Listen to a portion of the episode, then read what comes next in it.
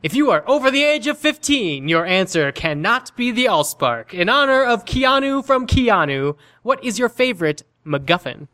I'm Katie Rich, and I'm going with the microfilm in North by Northwest because it defines the term. Hey, it's me, Dave with the Seven, Mission Impossible 3's No. The Rabbit's Foot. Because I get to be the David who mentions Mission Impossible 3 this time. Whoa. Mind blown. I'm Matt Patches, and I'm over the age of 15, but I'm going to go with a different Transformers reference The Matrix of Leadership from Revenge of the Fallen, a masterpiece. Uh, and I am David Ehrlich, and I'm going to go with I don't know. Let's let's go with the Maltese Falcon because it's right there in the title. It's it's such a transparent MacGuffin, and they just put it out there, right there in the name, and uh, still nobody knows what it is. And the secret died with Humphrey Bogart. Hey, David, next time you don't want your answer stolen, you should look at the doc before we start talking. Gentlemen, you can't fight in here. This is the war room. Fine, I can hear you now, Dimitri. Clear and plain and coming through fine. I'm coming through fine too, eh? Good. Then, well then, as you say, we're both coming through fine. Good. Well, it's good that you're fine and, and I'm fine. I agree with you. It's great to be fine. It's, It's on. on. Hello and welcome to Fighting in the War Room, episode 116 for Thursday, April 28, 2016. On this day in 1930, it's like a field of dreams, but in real life. The first organized night baseball game is played in Independence, Kansas, and as Dave points out, it changed dad movies forever. Yep, you totally it. me that made up that fact this week. Hey, wait a I second. I take all the credit. That was Wait, me. no. I did the work. Damn it. Wow, guys, you need to give me some proper attribution so I don't uh don't screw up people's ideas of who knows about dad movies. I didn't want to take all the glory, just like Kevin Costner doesn't want to take all the glory in Field of Dreams. Yeah, it all belongs to Shoeless Joe and uh, Burt Lancaster. Now I'm going to walk into the distance and fade away. Yeah, go enjoy your corn. Uh, before we get started this week, I hear we have at least one review and possibly possibly another one. David, what's the latest? Uh, I'm going to read two reviews. The first from Cat5523 who says, Sometimes frustrating, always entertaining. I've been listening for a couple of months since being introduced by one of Joanna's guest appearances, and I never miss an episode.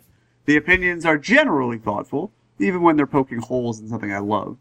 I like that they discuss the big blockbusters and the tiny ideas. Some it's tiny indies. Sorry, the tiny ideas are usually in the big blockbusters. Uh, David can be too dismissive at times, and I wish Dave Seven would speak up more. But I love spending an hour or two with all of them every week.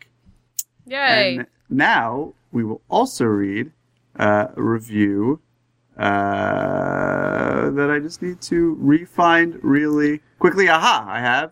Uh, by Stephen DeJesus, who says, They've grown on me, to say the least. I'm not always caught up on each week's topics, but I could probably hear you guys talk about the importance of proper dental hygiene and still be fully enthralled.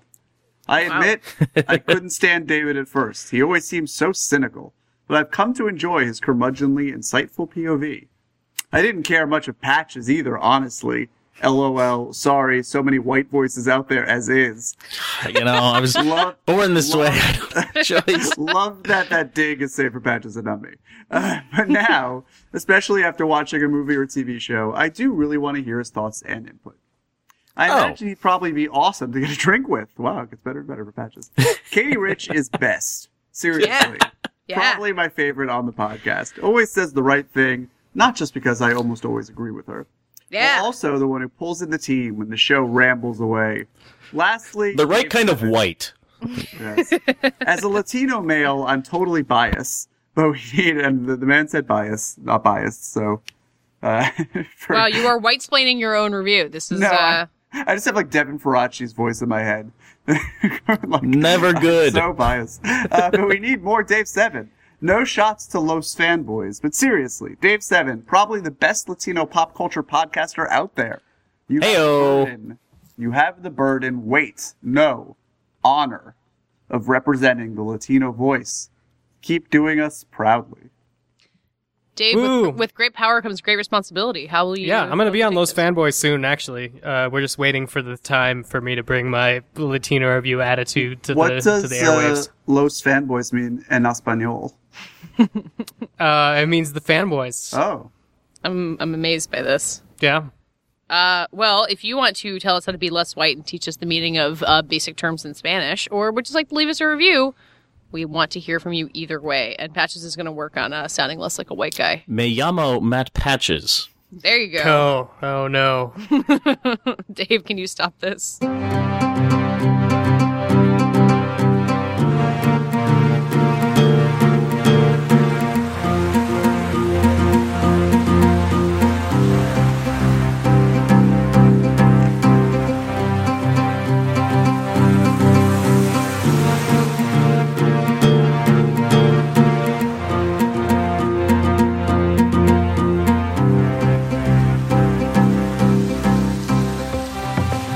So this week, Game of Thrones returned on HBO. This is going to be a very HBO centric episode of Fighting yeah. the War Room, guys. Way to go, HBO. Dun dun da da da. Nope. Da da da No, no, no, no, that's the wrong, wrong. wrong Nope. fan. No, no. Right, right. I mean, well, No. no, not even the right. It's like, No, 'cause, no, like no. unless I mean, they did play that music in The Hobbit, which has dragons. Sean Bean But- is dead in both. Sean Bean is dead in both. It's See? true. Yeah. That's all I got. Uh, Spoilers. no, no, no, that's that's there's not like any orcs in Westeros. Instead, we have ice zombies. I'm talking about Game of Thrones. Game of Thrones is back for season six. Uh, premiered on HBO. HBO was free this weekend for anybody that noticed uh, and happened to have a cable connection. Um, so we got to see some Beyonce Lemonade, the Jurassic World world premiere, and of course the reason for the season, Game of Thrones, bringing everybody. The Jurassic World World Premiere. Yeah. Very big deal. I mean, that it's certain that was households. definitely planned to be that way because you know if you Wow. well you know, I mean if you had like a teenager in your households maybe you're not showing them lemonade and maybe they're not ready for Game of Thrones. Was uh, was HBO now also free? Like, did you have to have a cable subscription? No, I think you had to have a provider uh, Oh. that was participating in the whatnot. But as I also heard from my friend who lives in a town called Northglenn, uh, north of Denver, uh, there the cable companies were like going crazy, calling people last week, offering you free trial, anything to piggyback Yeah. on this HBO thing. Well, our uh, our trials. our DVR recording of Game of Thrones sucked because everyone was watching uh, Time Warner. So there's Oh yeah, I heard that there were some broadcast problems with yeah, the initial run. Lots of freezing and uh, weird digital crap. But anyway, it's still Game of Thrones. super popular Game of Thrones. I'm sure we've talked about it before. We have a side podcast called Storm of Spoilers that we also host here, the Flooding in the War Room sort of channel group. Uh, but this season is like the big season in Game of Thrones lore because it's the one that finally moves past George R. R. Martin's Song of Ice and Fire book series that this is reportedly based on. Uh, the first Reportedly? season, reportedly, purport, purportedly. And yet Things you are- people still can't sit back and just let the story take you where it will. You still have to dig up all the spoilers and all the story bits and set. Yeah, but that's what Game and- of Thrones is Uh. about. That's, I mean, more and more, I'm convinced that, you know, there's not a whole lot going on in this show, and it is built to, for people like the Storm Spoilers guys, and, you know, anyone who keeps up with it, I think is projecting onto it, theorizing, basically writing fan fiction in their spare hours. It's the reason the show takes off every week. People are anxious to, to see if what they've conjured in their imaginations actually comes true, as opposed to being engaged with the story Well, itself. no. I in mean, addition premiere to being episode, this engaged with the premieres story itself, but- Maybe, but like I keep watching it for some reason, and I, I I don't really like any of the characters at this point. I'm not very interested. I don't see where it. I don't need to see where it's going. I just don't feel the propulsion of going forward in a narrative. And but I still watch it just to like keep up with the water cooler talk. It really is just because people are going to go off about it on the internet the next day. Hmm. wow. I mean, I, I I don't don't. I'm not that invested. I don't think that's off, but I do think it differs from something like, let's say, Lost, which also had like a water cooler effect, because this do- this is like a closed narrative. Like, But Lost was batshit. Yeah, nuts. because it wasn't a closed gets narrative. Kind of crazy. yeah, I guess I feel like I feel like Game of Thrones is kind of stuck in a weird limbo between are people on a journey like Lord of the Rings or is this like the West Wing and people are just going to the machinations of this the political game they're just that those cogs are going to turn every a little bit every episode and we don't it, you know we don't care what happens we just want to watch these characters do things it's kind of stuck between both because it is obviously um, barreling towards an endpoint but that endpoint isn't on the horizon. Uh, but we, but it suggests that it is. It's Dave, I wonder weird. what you think about that idea. Oh yeah, I mean, I think uh, I think the endpoint is definitely on the horizon. I think for me this season, and I've only seen one episode of it, but like already it feels weird because there isn't a textual basis. So like even if the show does things that I don't like in terms of plot or that I don't like in terms of character because I become invested in a character after watching it, there was always like comic book movies or something. There was a source where you could go back and sort of trace the roots of like what happened. Uh, Game of Thrones is especially uh, rewarding in that sense because not only are there the novels that the actual story is based on, but there's a book called The World of Ice and Fire that's just all world building, and there's like side novels that tell you know more ancient history. And so when things happen, like the big cliffhanger at the end of this episode, which I mean, I guess I'm going to say it because it doesn't really matter if you haven't been watching the show. Somebody we thought was young is actually old. In what sense was Um, that actually a cliffhanger, though? I, I, I, th- I'd say more of a surprise than a cliffhanger. Surprise cliffhanger. Well, it kind of speaks to what I'm getting at about Game of Thrones, which is like it doesn't seem to represent uh, a reveal. Like, who cares? I don't feel that that that is embedded in the past of the show. This isn't a big surprise, and I'm not exactly sure what it's pointing to in the future, the ramifications. I don't feel a ripple effect from that cliffhanger, the reveal. What did you Um, feel It just from that? something new that happens, but I think it's totally apt. Your comparison to comic book reading is is really on point. Um, I pick up an issue of a comic book, and I'm usually kind of just like, why am I reading this? This like one drop of the stone in the pond. It just doesn't make any sense. These characters, they have no motivations. They're just going on adventures, whatever.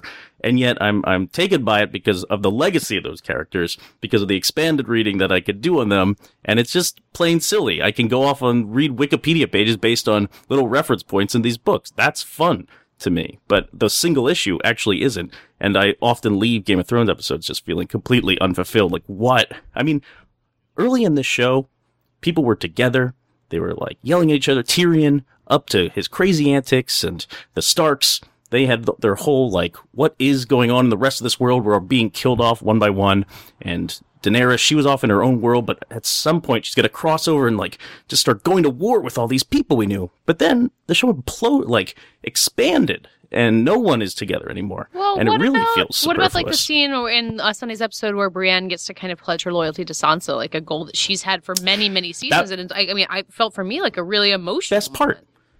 Best part because people are finally getting together. Felt like the Avengers. Like finally, there's a team. There's a fellowship. They're gonna go on this journey that they've been setting up for this entire time. I've been waiting for that moment, but I want more of it. I want a whole show about those characters. I mean, they get I- what an eighth of the I show. like the Brienne uh, Sansa stuff is emblematic of what this show can do really well, which is that it put Sansa through horrible stuff, and then this person that was kind of like a whiny airhead who didn't know marrying Joffrey was bad in season one has now come to this point, and it gets to be satisfying. May not have been satisfying how they took her to her lowest place, but like in this scene, it, it happens and it's cool. I can only hope that they have enough characters and enough places that we're starting to roll those off at a more consistent rate as we like build to the climax. And then it's gonna, I'm gonna feel really good about knowing all the places on the map Arya has been over the past couple of seasons before she gets to come back home to, uh, Winterfell, which I'm, it's a spoiler I'm making up. I don't even know if that even happens. And I think like the reveal of Melisandre at the end of the episode is not like I, I'm not really sure what it tells me based on the past of the show, but I think it emphasizes her in a really interesting way.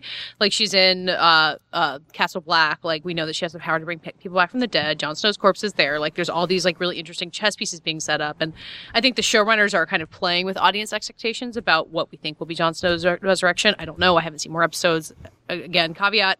Um, but yeah, there's like a really interesting like metatextual storytelling part in that. Even though if it's like you know that doesn't tell me a ton about her character, we kind of always knew she was not of really of this world. I just wish that I. That's not like an I arc, just wish right? that I wa- waited and watched this entire series uh, in one fell swoop when it was finished because I can't possibly be expected.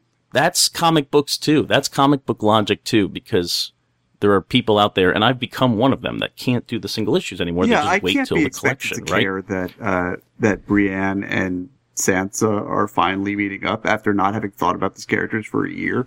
I mean, like, I'm like, Wow. ah, like, ah, okay. I mean, you're Uh, criticizing television now. Like that's just how it no, works. I know. I'm just, I, I, I'm just saying that I wish that I had taken the. Also, you've been you were supposed to have been talking course, about it every single day Yeah, since Have the you last been listening to the season occasional finale. Storm of spoilers updates?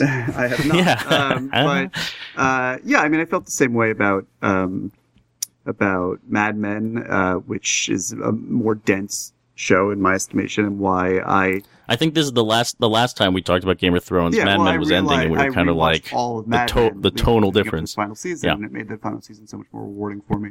I don't know. I uh, I, I I I feel like I'm just sort of collecting spare parts as I watch the individual episodes now for the inevitable rewatch. Hopefully, when I've forgotten a lot of it down the line, maybe maybe before the final season. I am so engaged by the water cooler conversation and the idea that there is still a show that everyone talks about. I really kind of feel like this is the last one that I can't imagine doing that. Like I, I'm coming at it from such I a guess- different yeah. perspective.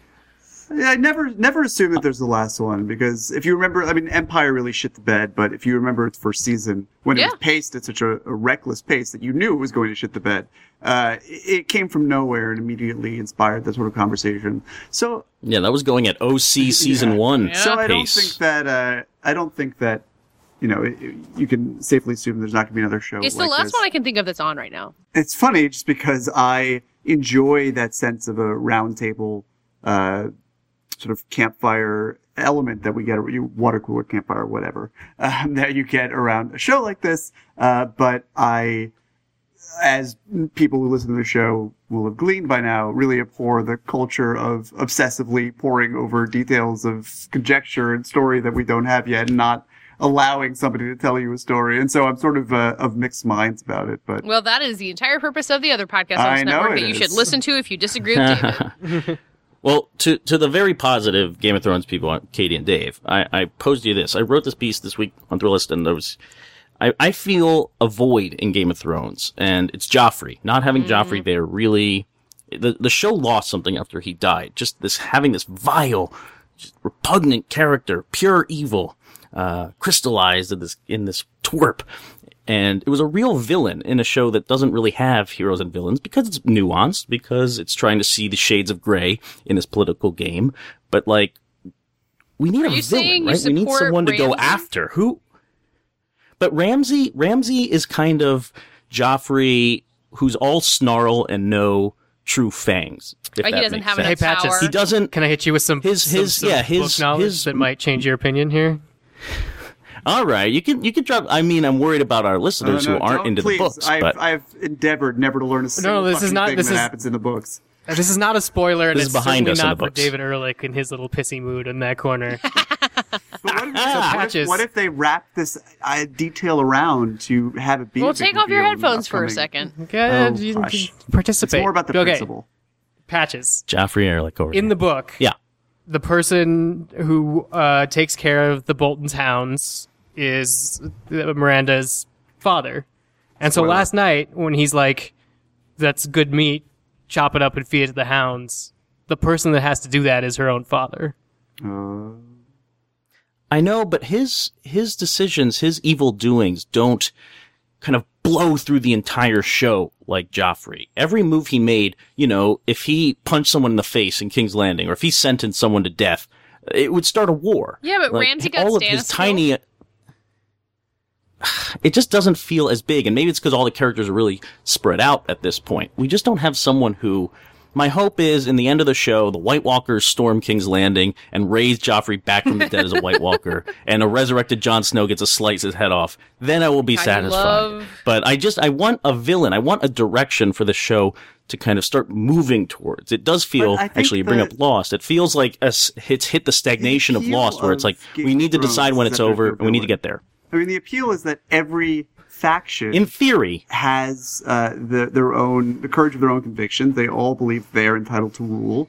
Uh, none of them are ceding any ground in that sense, and and but then I don't really understand the show as it's moving, as it's kind of cranking right now. Like what the show does not have a point, especially without Jon Snow, which is why I'm, con- you know, he's definitely coming back because he is the show, um, and whatever it's about, it's about him. And maybe Daenerys, uh, and them finally. And, you know, there's a whole theory about them being connected, but that's for Storm of Spoilers. Uh, For now, I, I'm is. just I'm waiting for the show to find a groove, and I don't need it to hold my hand and like show me where it's going, but I need it that like some characters to hold hands and run in some direction. That's it, well. and maybe Joffrey's answer. We're gonna we're gonna figure out this this spring on HBO if you manage to get suckered in with your free weekend. Uh, please join us. Either we'll talk about it again here probably when the season ends, but you feel free to join us also fightinginthewarroom.com slash got spoilers uh, every week. And Jurassic World podcast.gov.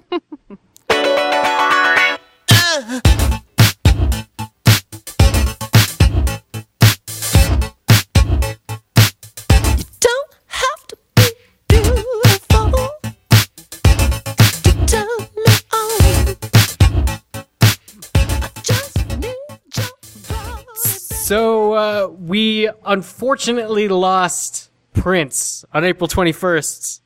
Uh, the music artist Prince, uh, or occasionally a symbol that stood for formerly known as Prince. But everybody, you know him as Prince.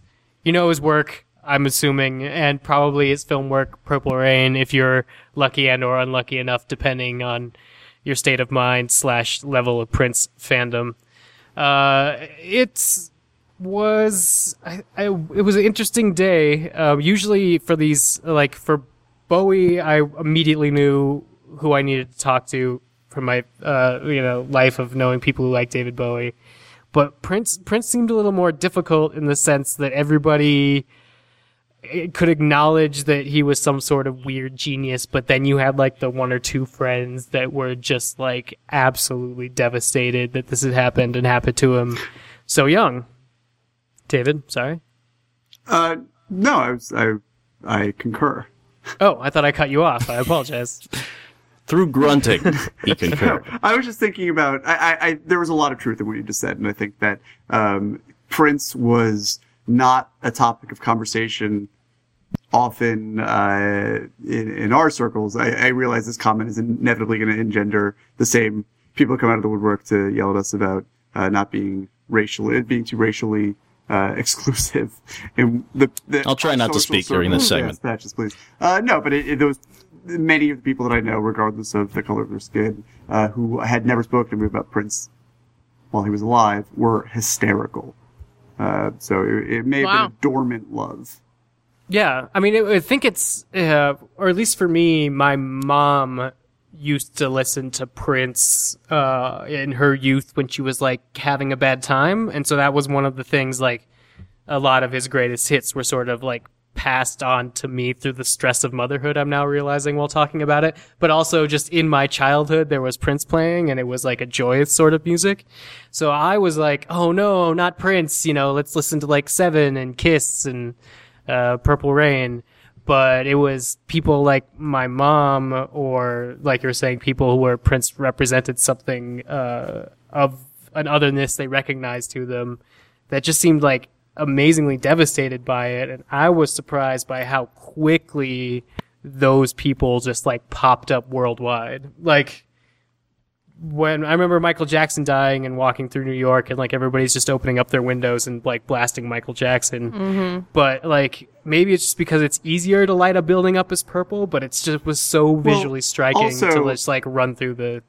Prince, for all of his uh, all of his eccentricities, uh, often of a highly sexual nature, was never accused of molesting, you know, several different young boys. So that may have dull. That may have been an appreciable difference in how people mourned. Oh sure, or but even like Jackson's. even if you go back with like Bowie, like everybody had something to say about Bowie, but it felt like it sort of like you had the initial burst of shock and then it trickled out as people sort of evaluated. Like the night of the 21st, everything was lit up purple, mm-hmm. like everywhere. And it was just really sort of staggering to like, I mean, I definitely admired Prince but there was like a whole period of the 90s where I like maybe heard like one track after uh, off each album Yeah. that he was like putting out. Yeah, well, I think that uh, as all of us being born in the mid '80s, like there's a level to which Prince and also Madonna, they were born the same year and kind of are uh, interesting musical contemporaries. Like we can't totally understand their impact. Like they were forging a territory that, by the time we became conscious of music, like had already people had imitated them so much already, and like it's hard to kind of look back and be like, oh no, they were doing it first in a way that no one had really done before. And and yet you can still feel the yes, shock. totally. that initial shock that still reverberates because I, I think of Prince sometimes as like John Waters. Like if you watch a John Waters movie, you can understand why people had their jaws on the floor back then when they first saw it. And then to, to this day, you know, uh, you would still be shocked by pink flamingos or something. And I just remember hearing Darling Nikki in college for the first time, um, which I think is the best Prince song. And, you know, Tipper Gore founded the parental advisory to like, keep darling Nikki out of the ears of young children or whatever. And it is the fucking hottest, sexiest, disgusting song. It's so good. It's just dripping with sexuality. Nasty. Um, and it's, you know, there's the, in the movie, uh, it's, it's about, uh, Nikki seducing. And it's just, yeah, there's, there's, it's untouchable. You still feel the impact and just, you can see Tipper Gore like covering the Tipper eyes of Gore is children such an asshole. hear Darling Nikki. And, uh, you know, we don't know what it was like when it came out, but But I wonder what what did she do when Prince died? I don't know. No one's heard from Oh. Tipper in a while. Yeah, I mean, I think listening to even "Let's Go Crazy," uh, you can. There's a even outside of the context of when the music came out. Uh, I think there is an appreciable pop genius to just that one song. I mean, you can you can already. Um, not that it was anywhere close to being the first music that he recorded, but just that was the first thing that I revisited after he died, and it reminded me a lot of Brian Eno in terms of just how much it pushed the boundaries of pop and uh, well, in Brian Eno's case, sort of rock music. Um, and it's it's there in the production, the instrumentation, um, and it is in some respects. I mean, it, it took the shock of his death to to get me to reevaluate this because I was never much of a Prince guy. Uh, maybe not as much as I should have because I think that his reputation as this sort of uh, this musical savant was overshadowed by his princeness um, later in life when I became a little bit more musically aware.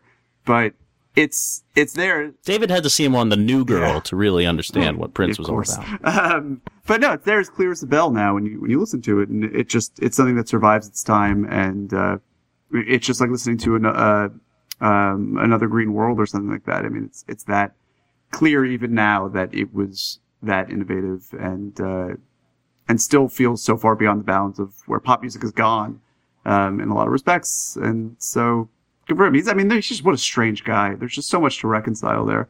We- Uh, I feel like we haven't said anything substantial about Prince. Let's say something. s- Dave, rescue this segment.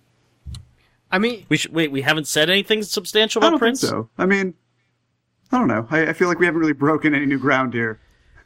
I mean, what? A, How can you break ground on Prince? I mean, his his life is completely documented, uh, except for what will never be. Uh, it's interesting that his sister has kind of stepped in. Apparently, he didn't have a will. Apparently, he didn't leave anything to anyone, and now his sister has stepped in to kind of oversee that process. And someone made a joke on Twitter um, this week about like, are we about to see the beginning of a never-ending battle over the Prince estate? Yes, yes, that's what's going to happen. So, like, how can you make a substantial claim or, or, or an assertion about Prince at this point when his life his has been, you know, written through to death. Uh, Well, I think death. that Oh, um, given, Um, given the and nature then of the this future is so unclear. we- I, given the nature of this podcast, we should at least discuss before we move on uh, to another music-related segment whether or not you guys think Purple Rain is a masterpiece.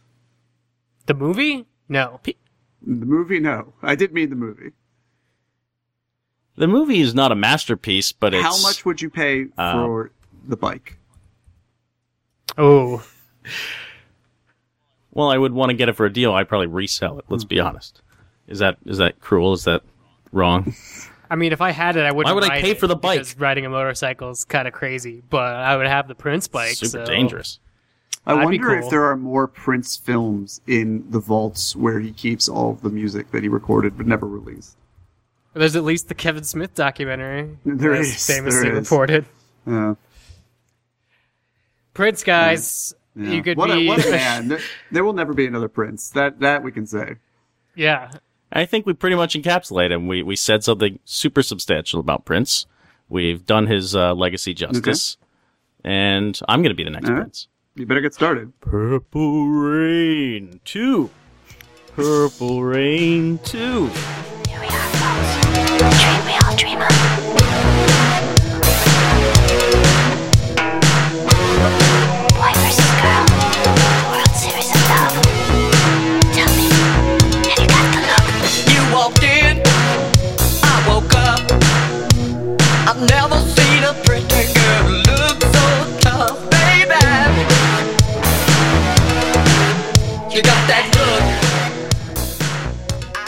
So, guys, there was another Beyonce visual album that dropped this weekend. On the 23rd, HBO aired Lemonade, which we didn't know what it was really until it posted. It ended up being a 57 minute uh, visual album video, which included tracks from her album Lemonade, which dropped on Tidal for a day and then was available on iTunes, Amazon, and everywhere you buy your music now. Um, but also had like uh, some spoken word interstitials and a whole bunch of shade throwing that apparently looked like was at her husband Jay Z. But either way, ended up being like this huge sort of like cinematic music event, the kind that I think we've been uh, we alluded to in like the Prince segment, where some of these people out there in music land immediately saw this as essential and important. And for me, who is not a woman or a black person or a person underrepresented in really any sort of media, I still just found it an amazing work of just art standing alone by itself. Is is there anybody that feels like I completely misread Lemonade in my introduction? Well, why did you? Why do you think it's so good? That So I had like the uh, initial emotional reaction. I think everybody did. The you know TMZ gut pit, pit of your stomach reaction. The Solange uh, uh, with the good elevator fight. Exactly. Is is Beyonce like halfway through? I'm like, is Beyonce gonna break up with her husband on HBO? It's just like gonna come HBO. home? It's the next True Detective. You know, they did Who is the Yellow King, and now Who is uh, Who is Becky with the good Who hair? is Becky with the good hair? Very Uh, good at the questions. But I think the more that I, first of all, having to deal with it as a visual album for a certain period of time because I don't have Tidal, uh, really sort of allowed those two things to be married for me. And then the second time, or I guess like the thir- fourth or fifth time going through it, I started trying to reach back into uh, what sort of uh, visual uh, illusion she might be making, or any of the directors, uh, and uh, definitely what sort of musical influences she has, like across different genres. And I've just been having a really good time unraveling this, like you do. That's something that's like uh, really dense, be it you know literature, TV, or music uh, where it's like I feel like it is of this moment and saying something, but simultaneously doing what I think all good art does, which is also show its influences in a way that uh, allows you to expand your interest like you want. If you just want to, you know, like rock out to freedom and that's as far as you want to go, that's great. But if you want to, you know, see the menstruating vagina hallway or know what you know poems she's actually reading in between the the clips then that requires you know some engagement with the art community so i'm, I'm What's totally the best down way to that find that out? Is there like a is there a bibliography for this that someone has made or that she made?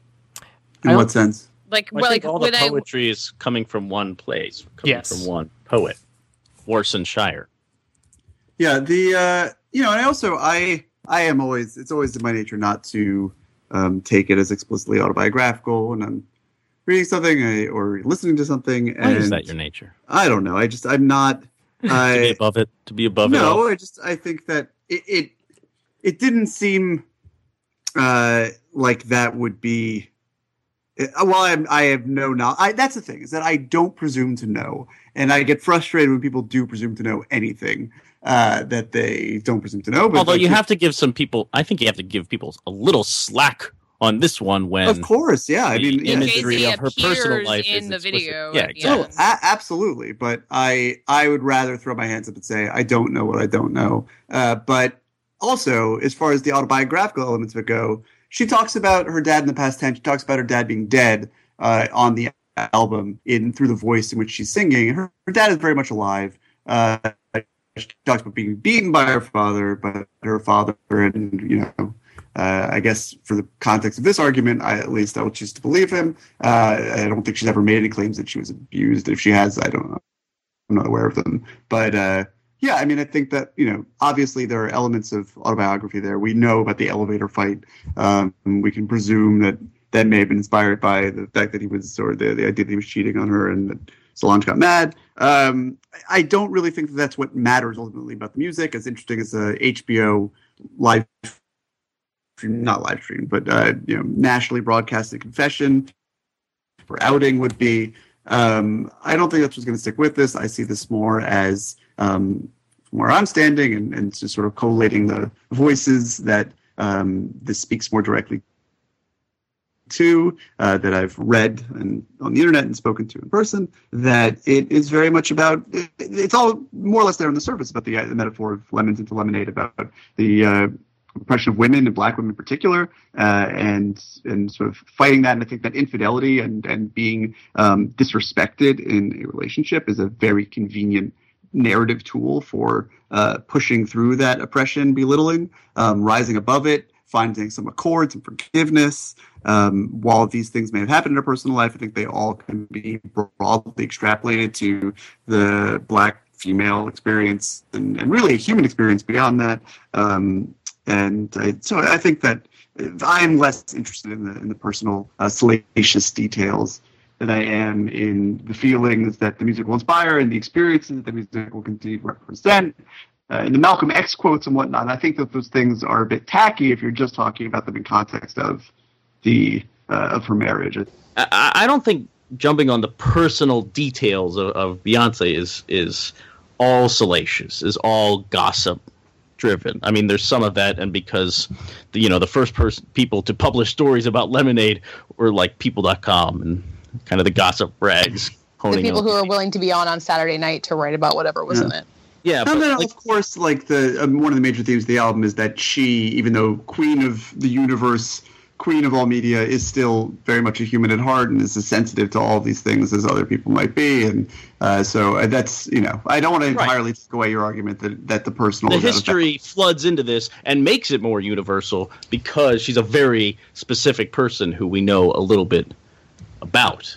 Um, and I think it makes the kind of obvious metaphors, whether it's, you know, uh, evoking Malcolm X or uh, the writer that wrote about it for, for me made a really strong comparison to Ophelia from Hamlet, which I think is interesting. The drowning, there's a lot of water imagery, and then later in the uh, video, there's scenes of her kind of laying in flower beds that are very much like the uh, the John Everett Millais uh, painting of Ophelia, uh, which I think is interesting, and but kind of kind of obvious too. Um, but that's fine because it's a it's about a very specific person speaking universally, right? I mean, or or are these i- i- is, is are we entranced by Lemonade because the imagery is beautiful, the songwriting and the music is dynamic, but is it too easy? Is it too digestible? Uh, are we being fooled by Lemonade on some level? This is the first time I've ever even thought this I out mean, do loud because I don't like- believe it. I'm playing devil's advocate. I loved it. Was, I was about to say, like, is there anyone who feels like they've gotten everything out of this that is being put there? Like, have we read all the layers? Like, you know, to me, I, I haven't engaged with it much, and it just rocks. It's know. a lemonade, yeah. not a lemon, not an onion. Layers, Oh, jeez. boy. Uh, no, I, I am in part just to engage with it as I could and avoid uh, accusations of, of uh, you know, funneling lemonade through my own white male voice and not taking the time to listen to those who are better qualified so- to speak to it. I know. I, I tried to uh, engage with it purely on uh, cinematic terms um, and understand it. You know, that was that felt like that was the most appropriate level for me to engage with it, and I looked at it as a giant work of auteurism. Uh, at Beyonce taking all these disparate artists, the six other directors who worked uh, with her here, and then of course the various cinematographers and editors and so on, um, and how she took all these different voices in much the same way as she does to to make the music on her albums, where uh, a lot of the people, uh, almost all of the people, have no idea that they're actually on the album until the album comes out or she tells them in person. Um, is is she takes all these disparate artistic voices and bends them to a single coherent vision, uh, and I I did a piece on IndieWire where I was sort of exploring and taking my best guess as to who could have directed what, but that was ultimately sort of a parlor game. It didn't really matter. I think that the um, overarching idea is that um, all of these people who come from such different backgrounds have she has been able to sort of coalesce their their visions to help her to serve. She's plucked from from what they have to offer and, and told this one narrative, this one unified narrative. And I think that it, it really speaks to how, um, at its best, the auteur principle is put into action. I'm sad. I'm sad that you're taking such a clinical approach here. That the imagery can stand alone somehow, be divorced from what she's conversing about with her audience. It's What, what, uh, I, what did I don't- say? don't The hesitate. imagery being. I'm saying. I, I, Well, you're saying you, you wanted to you wanted to approach it on an auteurship level That that, you wanted to just admire the imagery visual. from content. Visual. I don't know where you're getting this idea that I'm only speaking to the visual. Auteurs. I'm talking about the meat and soul of it. Everything. Uh, you know, everything I'm that. trying to I'm trying to push you further than like you're admiring the photography and you're admiring the filmmaking, you're But I- admiring I the, coherent, the I- coherent you vision. are- What is it speaking to then for you? Well, what is like the division of these segments and the choices visually actually go chasing? I, I don't understand where you are taking auteur to, to only speak to aesthetic terms. I mean, I, I they're not limiting it to Not, that I'm, at all. I'm, I'm not Uh, saying just that. I'm saying what you just said about just admiring the visuals. You were, you were saying you were you were you were worried about digging too deep because of your position. Uh, no, not. I wasn't worried about voice. digging too deep. I just thought that in the wake of this particular statement, uh, I was and seeing the reaction that it was engendering, and it, it just seemed like uh, the the best way, at least in the immediate aftermath of Lemonade's release, for me to add my voice to the conversation, regardless of my private thoughts, was to Yeah, I mean, filmmaking. I mean, I think Uh, people engaging with it from a political or literary or you know cultural perspective are coming at it from one way, and it makes sense for you to uh, approach it from an auteur's perspective, which is, I don't know, that's like the filmmaking angle. But that makes sense to me. Listen, I get. I mean, it I get. makes I, there was complete a, sense. It makes complete sense. I'm just saying what what are the choices and what are they speaking to? her? I'm just trying to push. Oh, the the auteur's next level. choices. Yeah, like Well, why would have these different that- directors and why well- have these different visuals? Well, and would you agree they, that how the film, the film feels like, even though with all of its disparate styles, and in that sense, I mean aesthetically, uh, that it feels like a coherent whole, even with the sort of uh, protracted music video uh, stitch work, that it feels like there's one sort of art, voice behind it that is tying it all together. I completely agree with that, and, and not only agree with that, I, I think it's like I'm not there, right? Uh, but instead of different actors playing Bob Dylan, uh, Beyonce is going to take on different. Uh, it's it's like her Horcruxes. No, that is an insane thing to say. This is variations of herself and and extensions of her own personality, kind of uh, extruding off, off off of her off of her center. Um, and I, I agree completely. She, she's dividing herself in the sense that I think it makes sense for her to have different filmmakers speak to each of these elements, even if the their contributions are woven throughout. Um, there are discrete chunks where you can say, like, here was uh, uh, Mark Romanek and here was Kahlil Joseph, and like uh, you can you can split it up like that. But I think that each of the elements, each of the various adjectives or nouns that she uses to frame the chapters, um, all these different parts of herself and the the voice that she's trying to to speak to are are just differently. But yeah, I mean, I think that I was there was an interesting piece. We talk a lot about cultural appropriation in the show, and, and there was a piece uh, that I read about how white people should engage with Lemonade, and it was saying um, that listen was really, and that's what you would do with music ordinarily, is that you would you would listen to it. I thought that was a totally sensible thing to say to listen not only to the music but what to the, the people for whom it may have been more explicitly Although- intended to say. And I, I can totally watch understand where is a, watch is a very important Yes. part of it too. I don't Yes. feel like I don't know if I love this album, but I really love Lemonade as the whole kit and caboodle. I really do like the album. I think uh, I've been listening to it a lot. It has gotten in the way of my Hamilton listening, which is high praise. Uh, and um, and uh, no, I think uh, I, I've really been enjoying it. I don't think it's perfect. And I, I think a lot about Vulnicura, uh, Bjork's last album, which was very transparently and, and openly about her divorce with Matthew Barney, um, and how that was so much more like scorched earth than uh, this record is.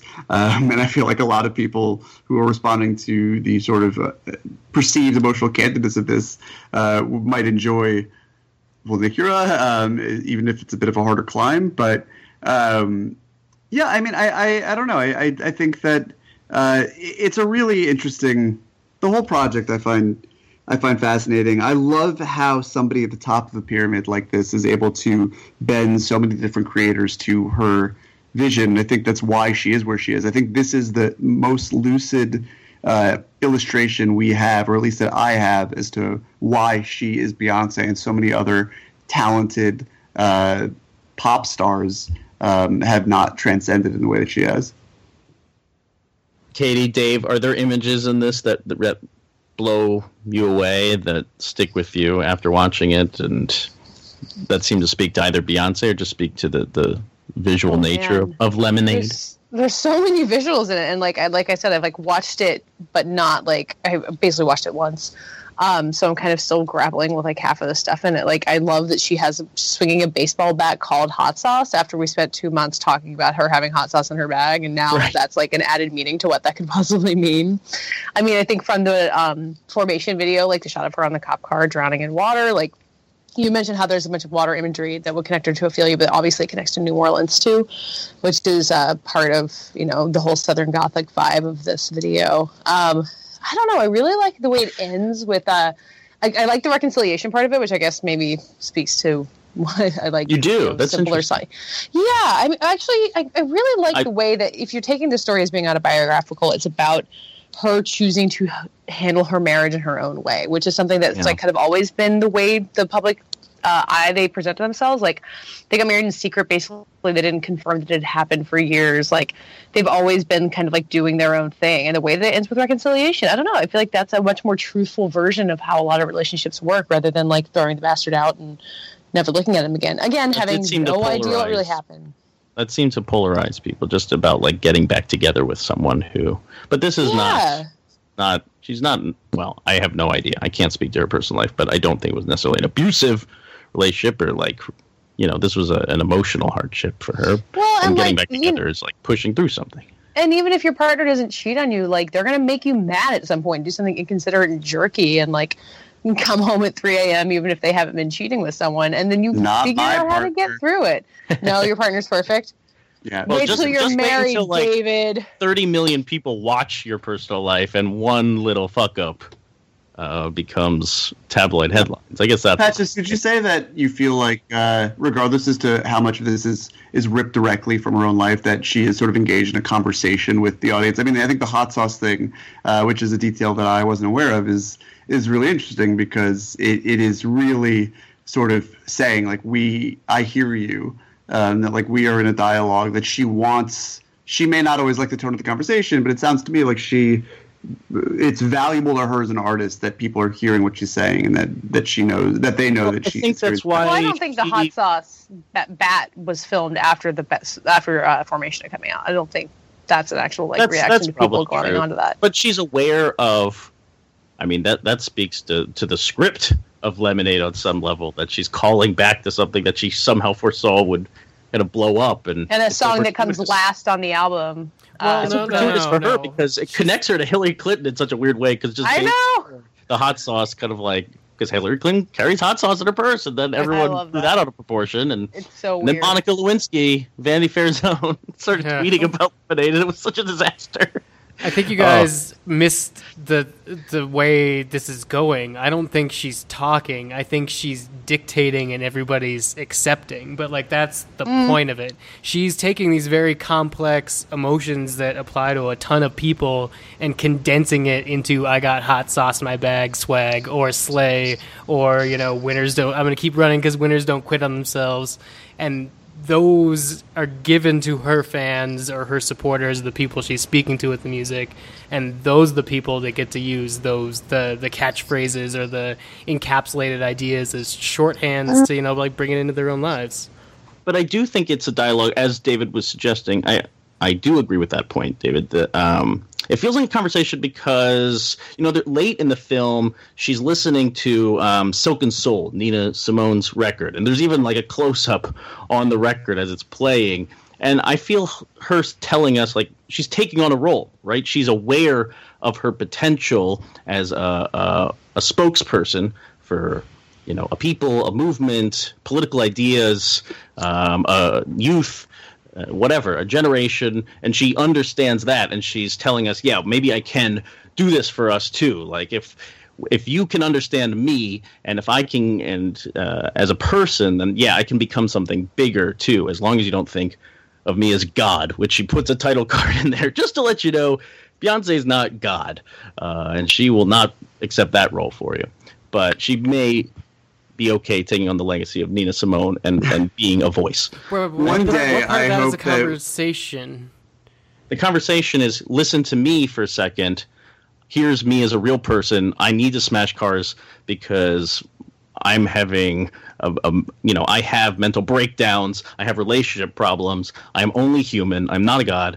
But listen, I hear you. You want me to be political? Actually, I when I saw the Nina Simone close up when she cut to that song, um, it really moved me because for a very long time I was kind of frustrated that no one was no no celebrity would stand up and align themselves with Black um, Lives Matter, and I was getting very frustrated because I was also on a Nina Simone kick at the time. It was just like I was waiting for someone to be political, have a pop star make a point in the political spectrum, and here is Beyonce standing up and doing that, like pushing through a lot of personal baggage, and then suggesting and speaking back to her uh, fans who, uh, or or hearing them, I should say, and that's the kind of conversation. Her accepting a role, I feel like, is part of the dialogue.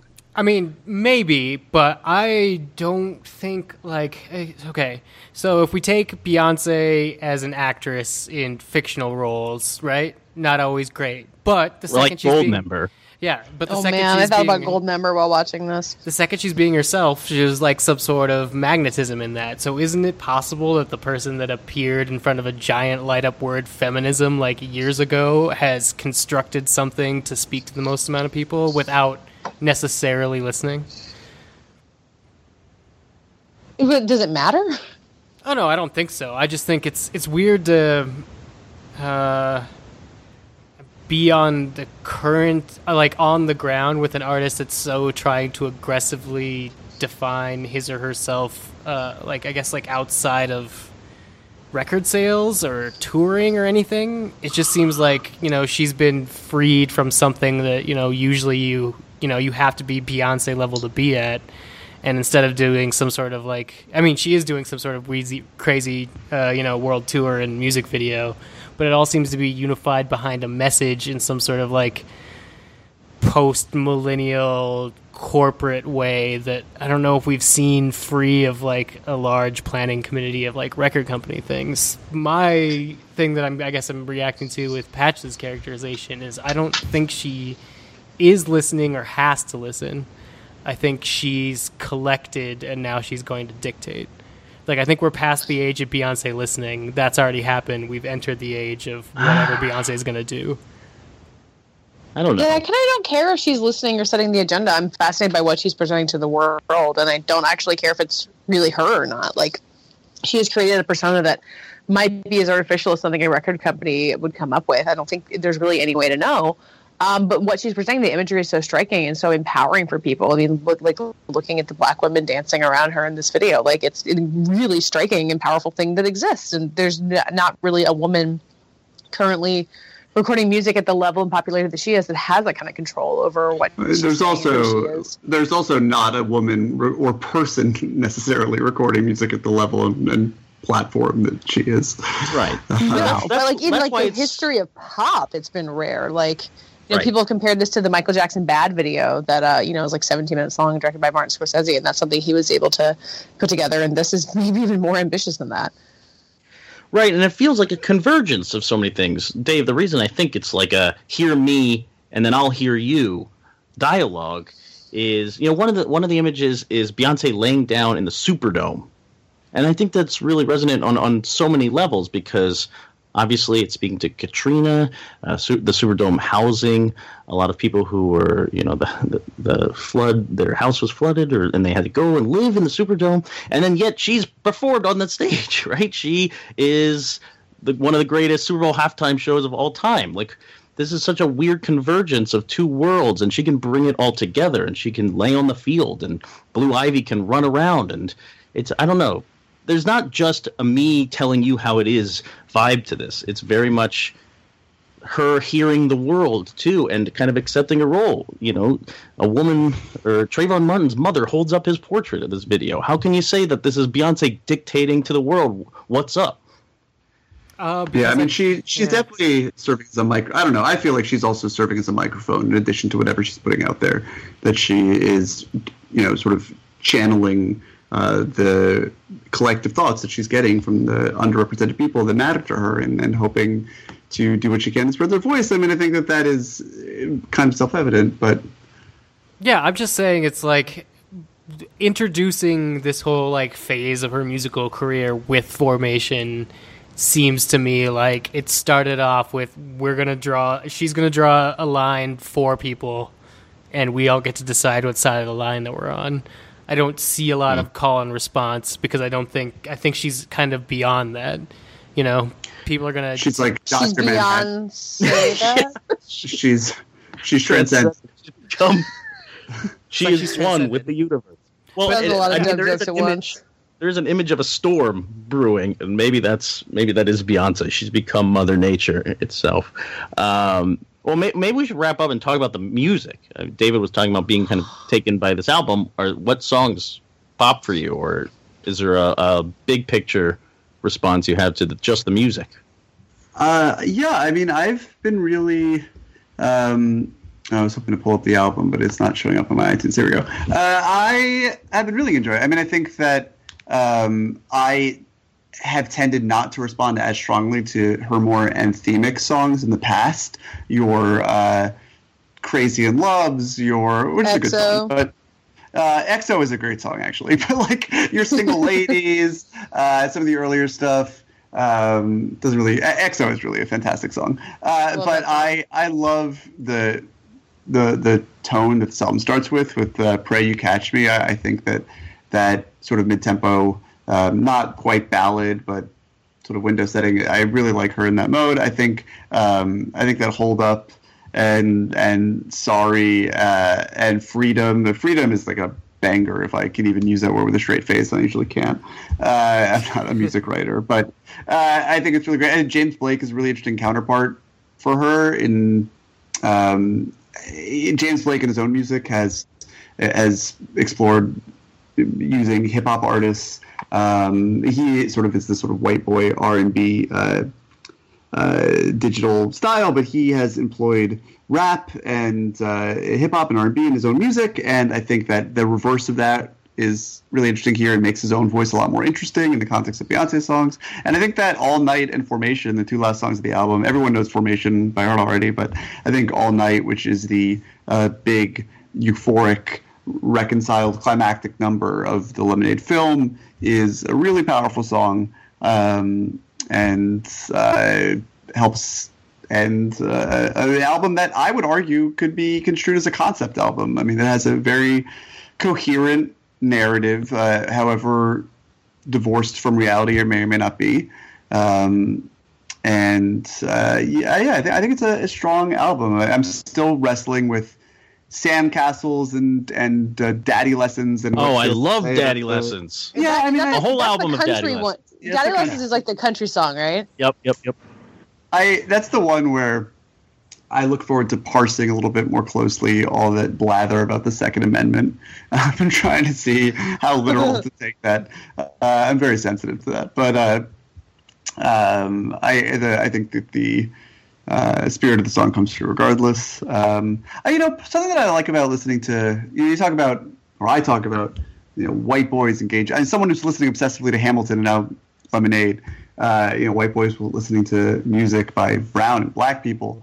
Um, it gives me something that even I don't know. When I watch movies, I my biggest concern uh, is that I am trying to sort of moor everything to my own worldview, not my race or, or my upbringing necessarily. Um, this I don't think of this as uh, watching movies about white people, black people, whatever, but just thematically or just trying to ideologically construct where movies come, I'm always trying to tether it around uh, how I see the world, how its message contorts, uh, it, uh, sort of conforms to, to mine. Um, and I think sometimes we are all guilty of this, and sometimes I find myself especially so, of bending uh, a movie's meaning to better, not necessarily uh, like fit my own uh, feelings, but so I can at least contextualize them in a way that makes sense to me. And when I listen to music that is coming at it from a very different way, I find that I'm less susceptible to that because I just, I don't know, I just experience the mediums differently, and I uh, can. eh, You know, e- even if let's pretend that the song is like uh, the new anthem for the Second Amendment, and like everyone who is fighting for Second Amendment rights is going to. I don't think that's what the song's about at all, but just hypothetically, um, I could still see myself enjoying it very much. I don't know. It's just a very different experience. I don't know if that made any sense.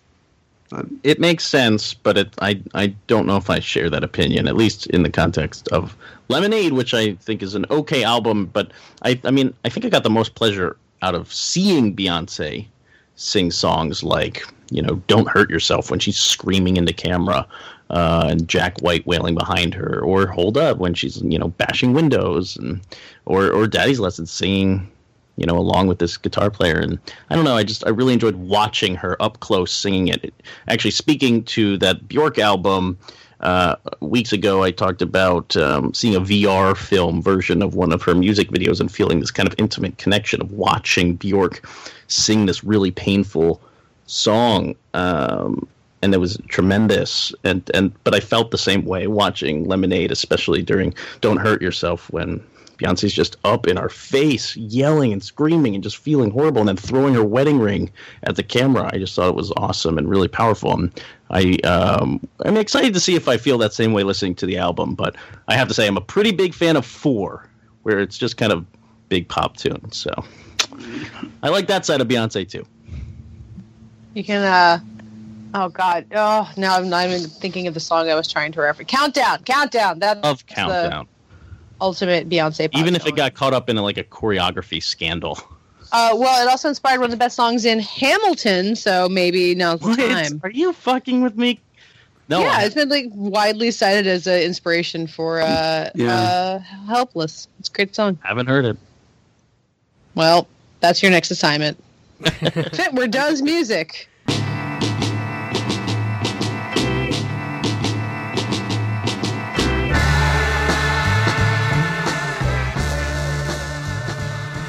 That does it for this week's Fighting in the War Room. We will not have a review segment because uh, Keanu and Mother's Day are not screening in ways that make it possible for us to talk about them, and Mother's Day looks awful. Um, so we will be back talking to you next week. In the meantime, tell the people who you are. I'm Matt Patches. I'm the senior entertainment editor of Thrillist.com, and I'm on Twitter at Mr. Patches. We have a website, fightinginthewarroom.com. We post all the episodes. You can share them. You can comment. Uh, I don't know what else you can do. Dave, what else can you do on the website these days? Uh, You could share it. You Troll? could comment, Listen you to could other- embed them. You could pop it out and listen to it on your browser. You could find all of our hidden back catalog of Legend of Korra podcasts. But shh, don't tell anyone. the Lost Project is probably on there. Oh yeah, that's there. Mentioned Yeah. Lost. Are we on Tidal? We're not on Tidal, but we are on All right. Google Play starting this week. Oh shit, Hey. we got out. Well, we also are on fightinginthewarroom.com if you do that. Uh, I'm David Ehrlich. I am a senior film critic at IndieWire, and you can find all of us. You can find me on Twitter, Right now verified. Ooh. Very important. I know. Uh, it's uh, what a what a silly process that Don't is. follow the Um, fake David Ehrlich. Follow this. Yeah. Um, yes. So, um, I uh, have never wanted. We've never done an episode of the show that I've more wanted to disavow what I've said uh, myself from. I've felt like I've been less coherent, and now I am uh, attached to my online identity like never before. So it's bad timing. Uh, you can find all of us together on Facebook at Fighting in the War Room. I'm Dave Gonzalez. Spell my first name DA7E. That's also my Twitter handle. uh, And uh, I write at geek.com and latino-review.com. Storm of Spoilers is back. It's our thing about Game of Thrones. We talk about spoilers. As the showrunner said, if there was a website called Last Pages of Great Books, would you read it? So I, of course, bought Last Pages of Great Books, which will take you to all the Storm of Spoilers episodes. Dave, even when I don't like spoilers, I admire your. Uh, So many URLs. Uh, So many That's- URLs. that's he wonderful. stands for so many things I abhor, and yet so so lovable. Wow. Uh, I'm Katey Rich. You can find me at vanityfair.com along with Storm of Spoilers co-host Joanna Robinson, who's writing more great things about Game of Thrones and other places. And uh, my other podcast, Little Gold Men, is still going. We had Jason Bateman on this week, so that's fun. Um, Ugh. and wow, David, you are Just uhing all over. missing the in every Super Bowl. I, I'm gonna have, There- I'll have there to.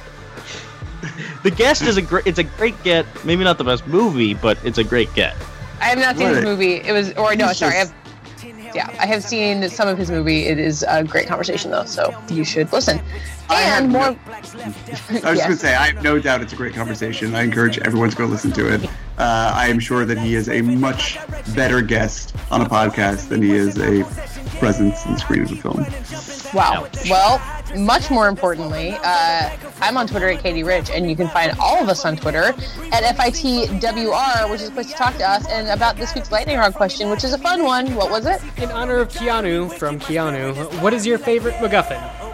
We'll retweet answers because we're not doing a review. I promise. Yeah, They you have go. to actually be MacGuffins though, so make sure you know. Your Yeah. And if you want to uh, jump in and debate with us about the meaning of a MacGuffin, I'm sure one of us will uh, be We've tested already, enough to take we've already ruled it. out Brutos from Godzilla. And- not and- If it's And- going to destroy the world, but you don't know how, it's probably a MacGuffin. And if it's the tit- the necklace from Titanic, it's not a MacGuffin. It's MacGuffin. not a MacGuffin. if people are chasing after it and talking about it a lot, but never specifying what it is, or what it does, or what it might All do, Infinity Stones in Marvel are MacGuffins until Until maybe one day they're not. Oh God. Okay. Uh, thank you so much for listening, and as promised, we will be back talking to you next week.